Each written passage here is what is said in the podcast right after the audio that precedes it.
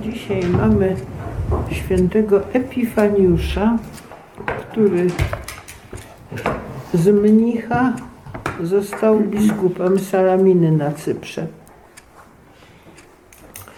No to były dosyć burzliwe czasy. A święty Epifaniusz, biskup Cypru, opowiadał, że za czasów błogosławionego i wielkiego Atanazego kiedyś wrony krążyły nad świątynią Serapisa i krakały bezustannie kra-kra. Jacyś poganie stanęli przed błogosławionym Atanazym i wołali, stary nędzniku, powiedz, co mówią wrony.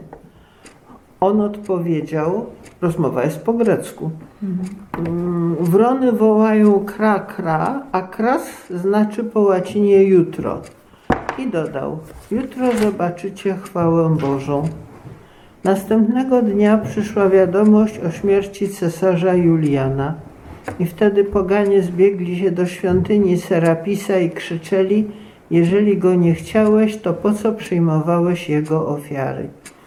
Siostry pamiętają, że już kilkadziesiąt lat po przyjęciu chrześcijaństwa przez Konstantyna Wielkiego jako religii państwowej e, był nawrót pogaństwa w ciągu kilkuletnich rządów Juliana, którego nazwano apostatą.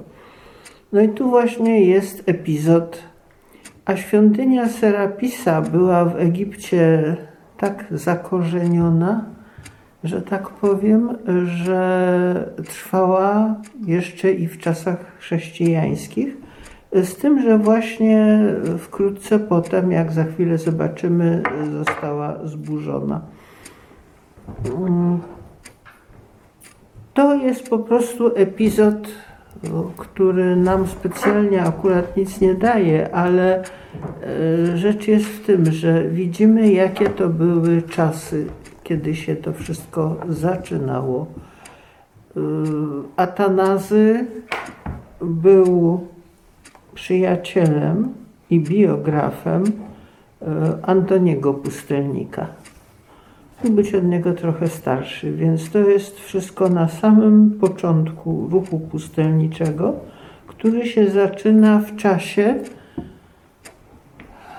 kiedy zaczyna się o erach chrześcijaństwa właśnie jako uznanej religii, mm, ale jednocześnie jest ogromne zamieszanie. Wiadomo, że to nigdy tak nie jest, jak nożem odciął, prawda? Dotąd pogaństwo, dalej chrześcijaństwo. Tu się wszystko kitłasi strasznie.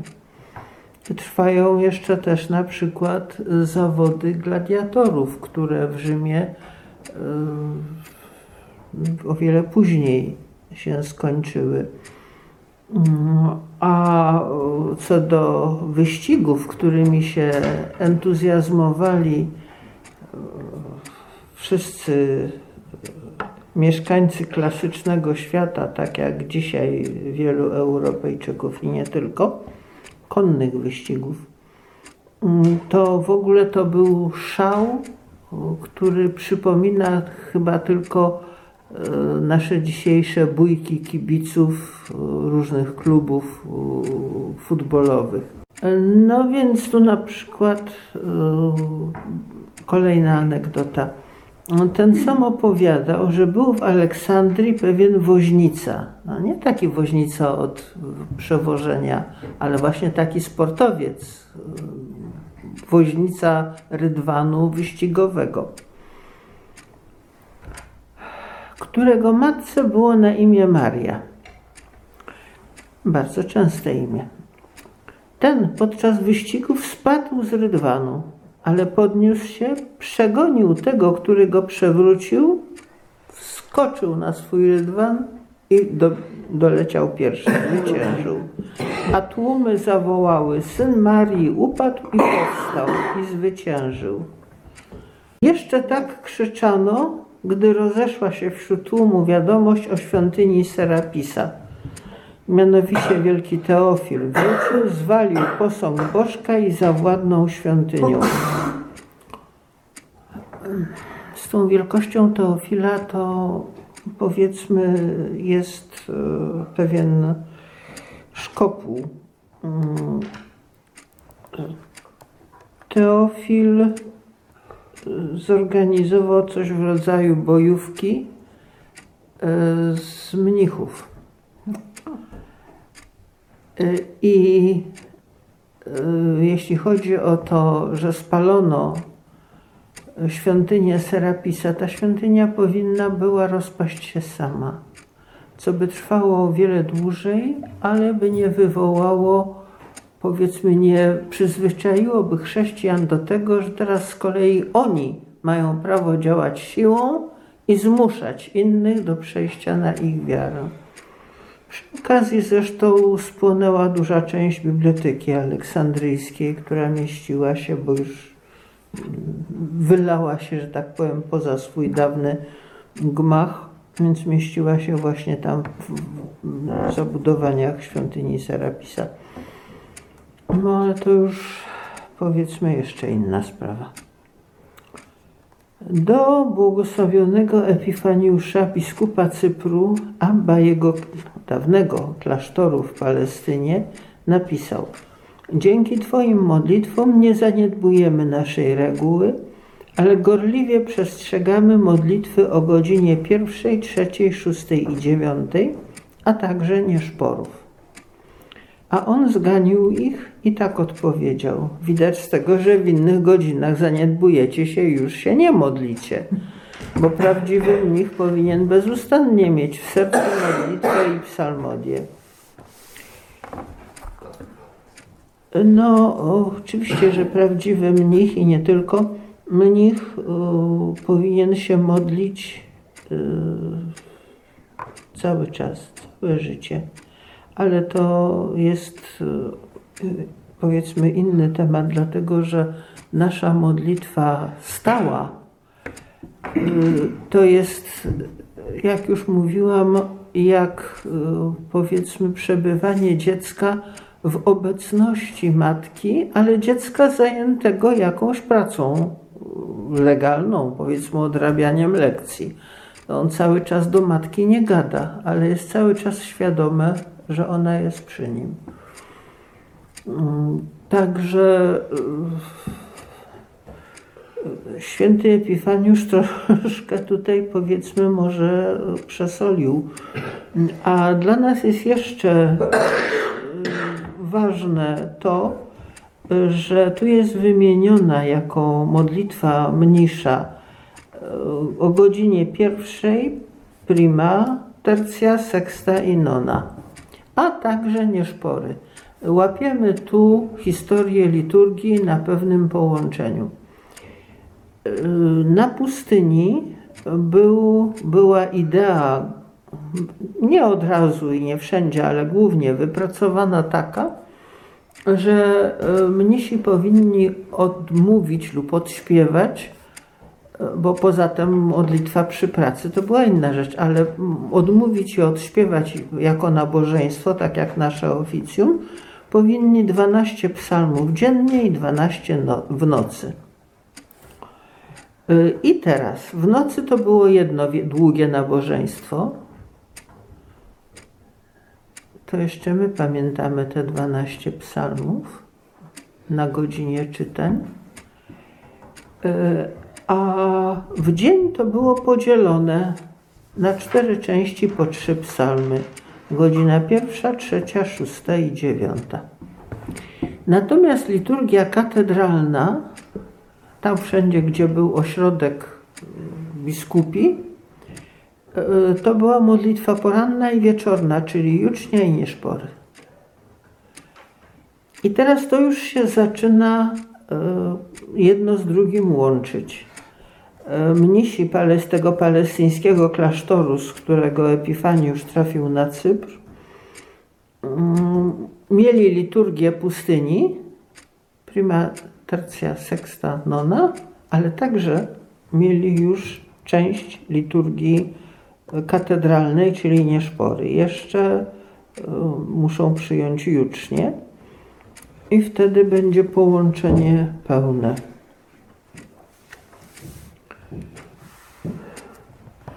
Kiedyś święty Epifaniusz posłał do Abba Hilariona, prosząc go: Przyjdź i zobaczmy się jeszcze, zanim odejdziemy z ciała. A on przyszedł. I cieszyli się obaj. A kiedy jedli, podano drób. A biskup nałożył Abba Hilarionowi. Starzec jednak powiedział: Wybacz mi, ale odkąd przyjąłem habit, nie jadłem nic zabitego. A biskup na to: Ja, odkąd habit przyjąłem, nie pozwoliłem nikomu zasnąć z żalem do mnie w sercu, ani sam nie zasnąłem, mając żal do kogoś. Starzec mu odrzekł: Wybacz mi, twój sposób życia lepszy jest od mojego. E, tu są, widzą siostry, takie jakby dwie mikroreguły. E, zbiorem takich mikroreguł jest e, w większości swojego tekstu rozdział czwarty naszej reguły o narzędziach dobrych uczynków.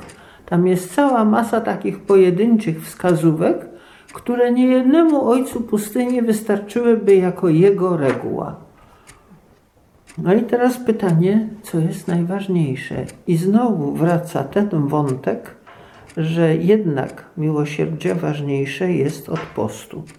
Niby nie ma oczywiście przeciwwskazań, żeby praktykować jedno i drugie. Dlaczego nie ma sensu przeciwstawiać?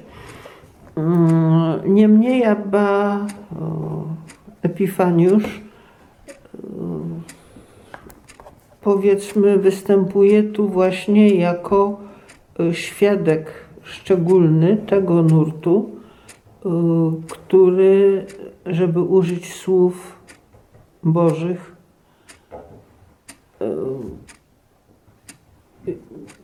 nawiązuje właśnie do wersetu miłosierdzia chce, a nie ofiary. Ten sam mawiał. Hananejka woła i zostaje wysłuchana. Kobieta cierpiąca na krwotok milczy i otrzymuje błogosławieństwo. Faryzeusz woła i otrzymuje wyrok potępiający. Celnik zaś nawet ust nie otwiera, a zostaje wysłuchany. Koniec y, tego apoftegmatu. O co tu chodzi? Chodzi tu o to, że nie ma jednej zasady dla wszystkich w takich właśnie rzeczach jak modlitwa, sposób modlitwy, czy mm, sposób prośby, przedstawiania swojej prośby. Hananejka rzeczywiście krzyczała tak, że aż apostołowie prosili Pana Jezusa, żeby załatwił jej sprawę, bo już nie mogą słuchać tego krzyku. A kobieta cierpiąca na krwotok potajemnie podeszła, bo się bała, że, że, że ją stamtąd wyrzucą, przecież jest nieczysta. Więc jedno i drugie może być modlitwą. Niemniej tu w tych czterech wypadkach Hananejka, kobieta z krwotokiem, faryzeusz i celnik te cztery osoby modlące się, spośród nich jedna nie zostaje w ogóle wysłuchana, więc wobec tego już się nam nie liczy. Z trzech, które pozostają, dwie modlą się milcząc. Ten temat wraca na pustyni bezustannie. Milczenie jako wartość. Cisza jako wartość. Cisza uspokajająca i uzdalniająca do słuchania. Ja już siostrą parę razy opowiadałam ten śliczny epizod w Staniątkach, jak to kazali mi oprowadzić jakąś grupę notabli, było może kilkanaście osób, klasztor ogromny, korytarze wysokości dwóch pięter, echa lecą jak nie wiadomo co, a oni wrzeszczeli tak, jakby ich było co najmniej koło stu osób. Tak głośno gadali, cały dom się trząsł od tego. Nie mogłam tego znieść, przyznaję, i w pewnej chwili, tak w połowie trasy, mówię im, niech Państwo teraz przystaną na chwilę i posłuchają ciszy. No, przystanęli, minuta może minęła, jeden z nich mówi, przerażająca.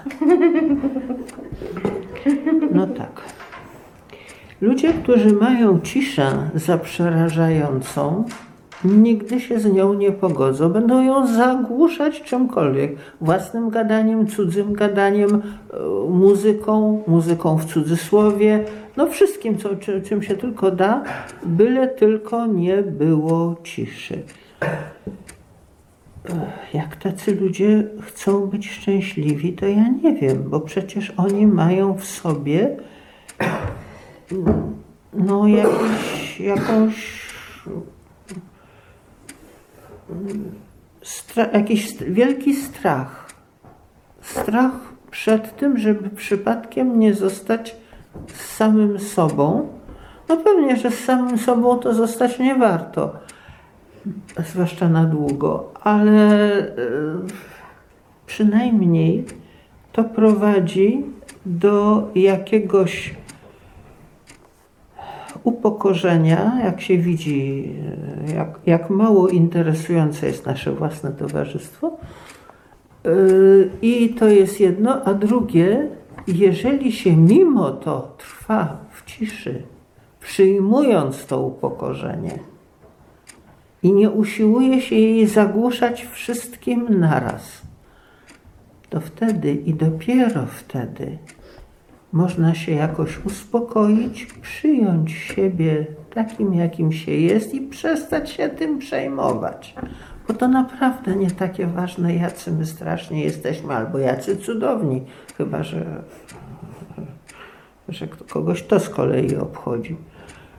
Mm, naprawdę nie jest takie ważne. Jest ktoś najcudowniejszy na świecie i najwspanialszy na świecie, kto powinien zająć naszą uwagę i nie oszukujmy się, że my się tak strasznie pobożnie, e, że tak powiem, z tymi swoimi hałasami raczymy. Cisza jest wartością, której nie dorówna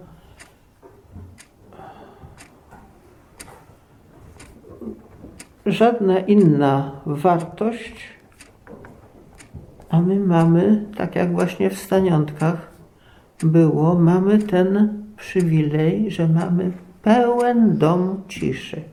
Czy siostry sobie kiedy pomyślały? Przecież ten dom jest pełen ciszy i my możemy z tego brać i czerpać, jeść, lizać, łykać. Przenikać się tą ciszą. A jak ją będziemy zagadywać, no to poleci.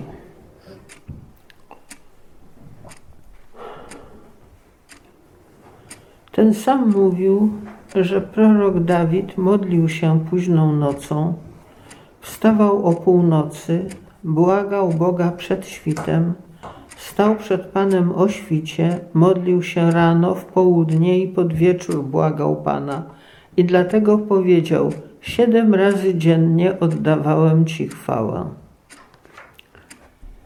Czy ten psalm jest rzeczywiście Dawidowy, czy, czy nie, to nie jest w tej chwili ważne. Czy Dawid wśród swoich zajęć jako król miał rzeczywiście czas odprawiać dziennie siedem nabożeństw jeszcze w nocy? To też nie jest w tej chwili ważne. Tu nie chodzi o jakieś nabożeństwo, tu chodzi o to, że przynajmniej ileś razy dziennie starał się ten psalmista, kimkolwiek on był, zwrócić myśl do Boga pomiędzy swoimi normalnymi zajęciami, albo też pośród swoich normalnych zajęć. Nic absolutnie nie przeszkadza, żebyśmy my na przykład miesząc ciasto, czy, czy, czy cokolwiek akurat się w tej chwili robi, robili to całkiem spokojnie i szczerze dla Boga, z tą intencją. I wtedy jest to wiele razy dziennie oddawałem Ci chwałę. Pustelnicy mieli tym, powiedzmy, może pewien problem na początku, zanim się ustaliło, że oni mają wprawdzie godziny modlitwy i godziny pracy, ale jedne i drugie są właściwie modlitwą. Godzina pracy też jest modlitwą y, i y, czy to dlatego, że mruczeli sobie pod nosem psalmy, które i tak znali na pamięć, y, czy dlatego, że się w późniejszych wiekach kształtowała modlitwa pojedynczego wezwania. W każdym razie dla nich okresy pracy też były modlitwą i dlatego Epifaniusz tutaj e, trochę tak to ostro przypomniał temu swojemu byłemu opatowi.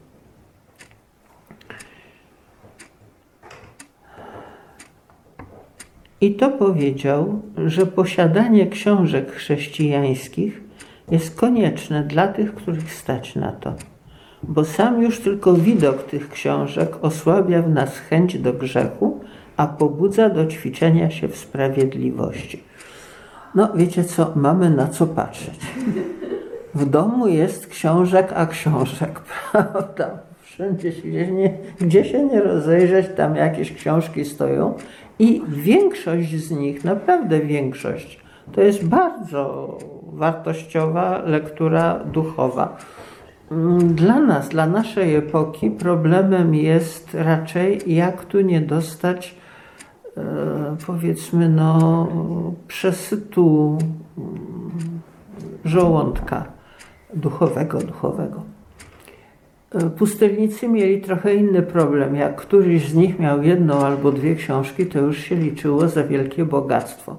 Osobna wnęka w ścianie albo czasem po prostu parapet okna służyły właśnie dla umieszczenia książek.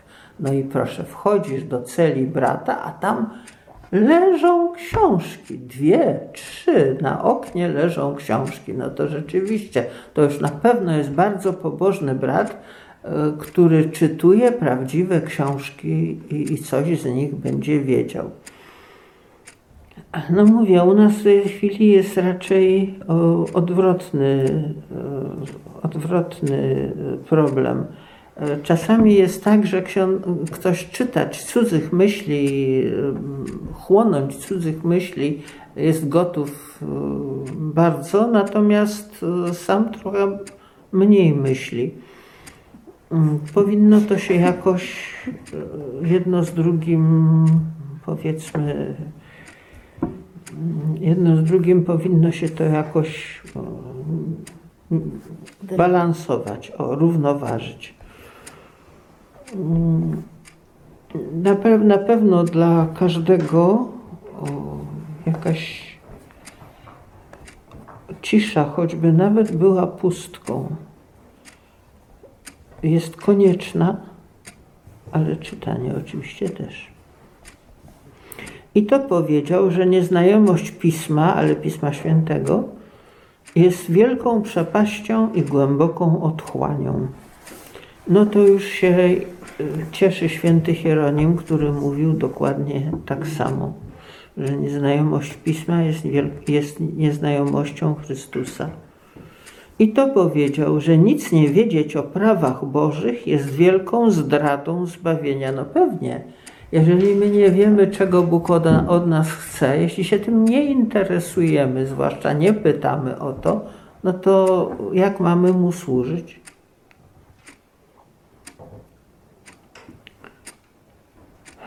Tego samego pytano, dlaczego przykazań w prawie jest dziesięć, a błogosławieństw tylko dziewięć. Mieli ludzie problemy. Ale on się jakoś wyplątał z tego problemu. Dziesięcioro przykazań dorównuje liczbą plagom egipskim, odrzekł. No, faktycznie jedno i drugie było jeszcze przed ziemią obiecaną. Natomiast ilość błogosławieństw jest potrójnym obrazem Trójcy. Też dobrze. Tego samego pytano, czy jeden sprawiedliwy wystarczy dla przebłagania Boga. Tak, odpowiedział, bo on sam powiedział: Wyszukajcie jednego, który postępuje słusznie i sprawiedliwie, a ja dam się przebłagać ludowi. To jest u Jeremiasza według Septuaginty. E, także w naszym e, przekładzie, który jest z oryginału, prawdopodobnie tego nie ma. Mm, na pustyni czytano Septuagintę. Nie wiem, czy ktokolwiek na koptyjski język przetłumaczył Pismo Święte choćby fragmentami prosto z oryginału. Mówię o Starym Testamencie. Natomiast z Septuaginty na pewno tłumaczono, bo ta była zrozumiała dla większości, przynajmniej wykształconych koptów egipskich. Ten sam powiedział: Bóg grzesznikom pokutującym darowuje cały dług, jak było z jawnogrzesznicą, z Łotrem i z celnikiem, ale od sprawiedliwych domaga się nawet procentu.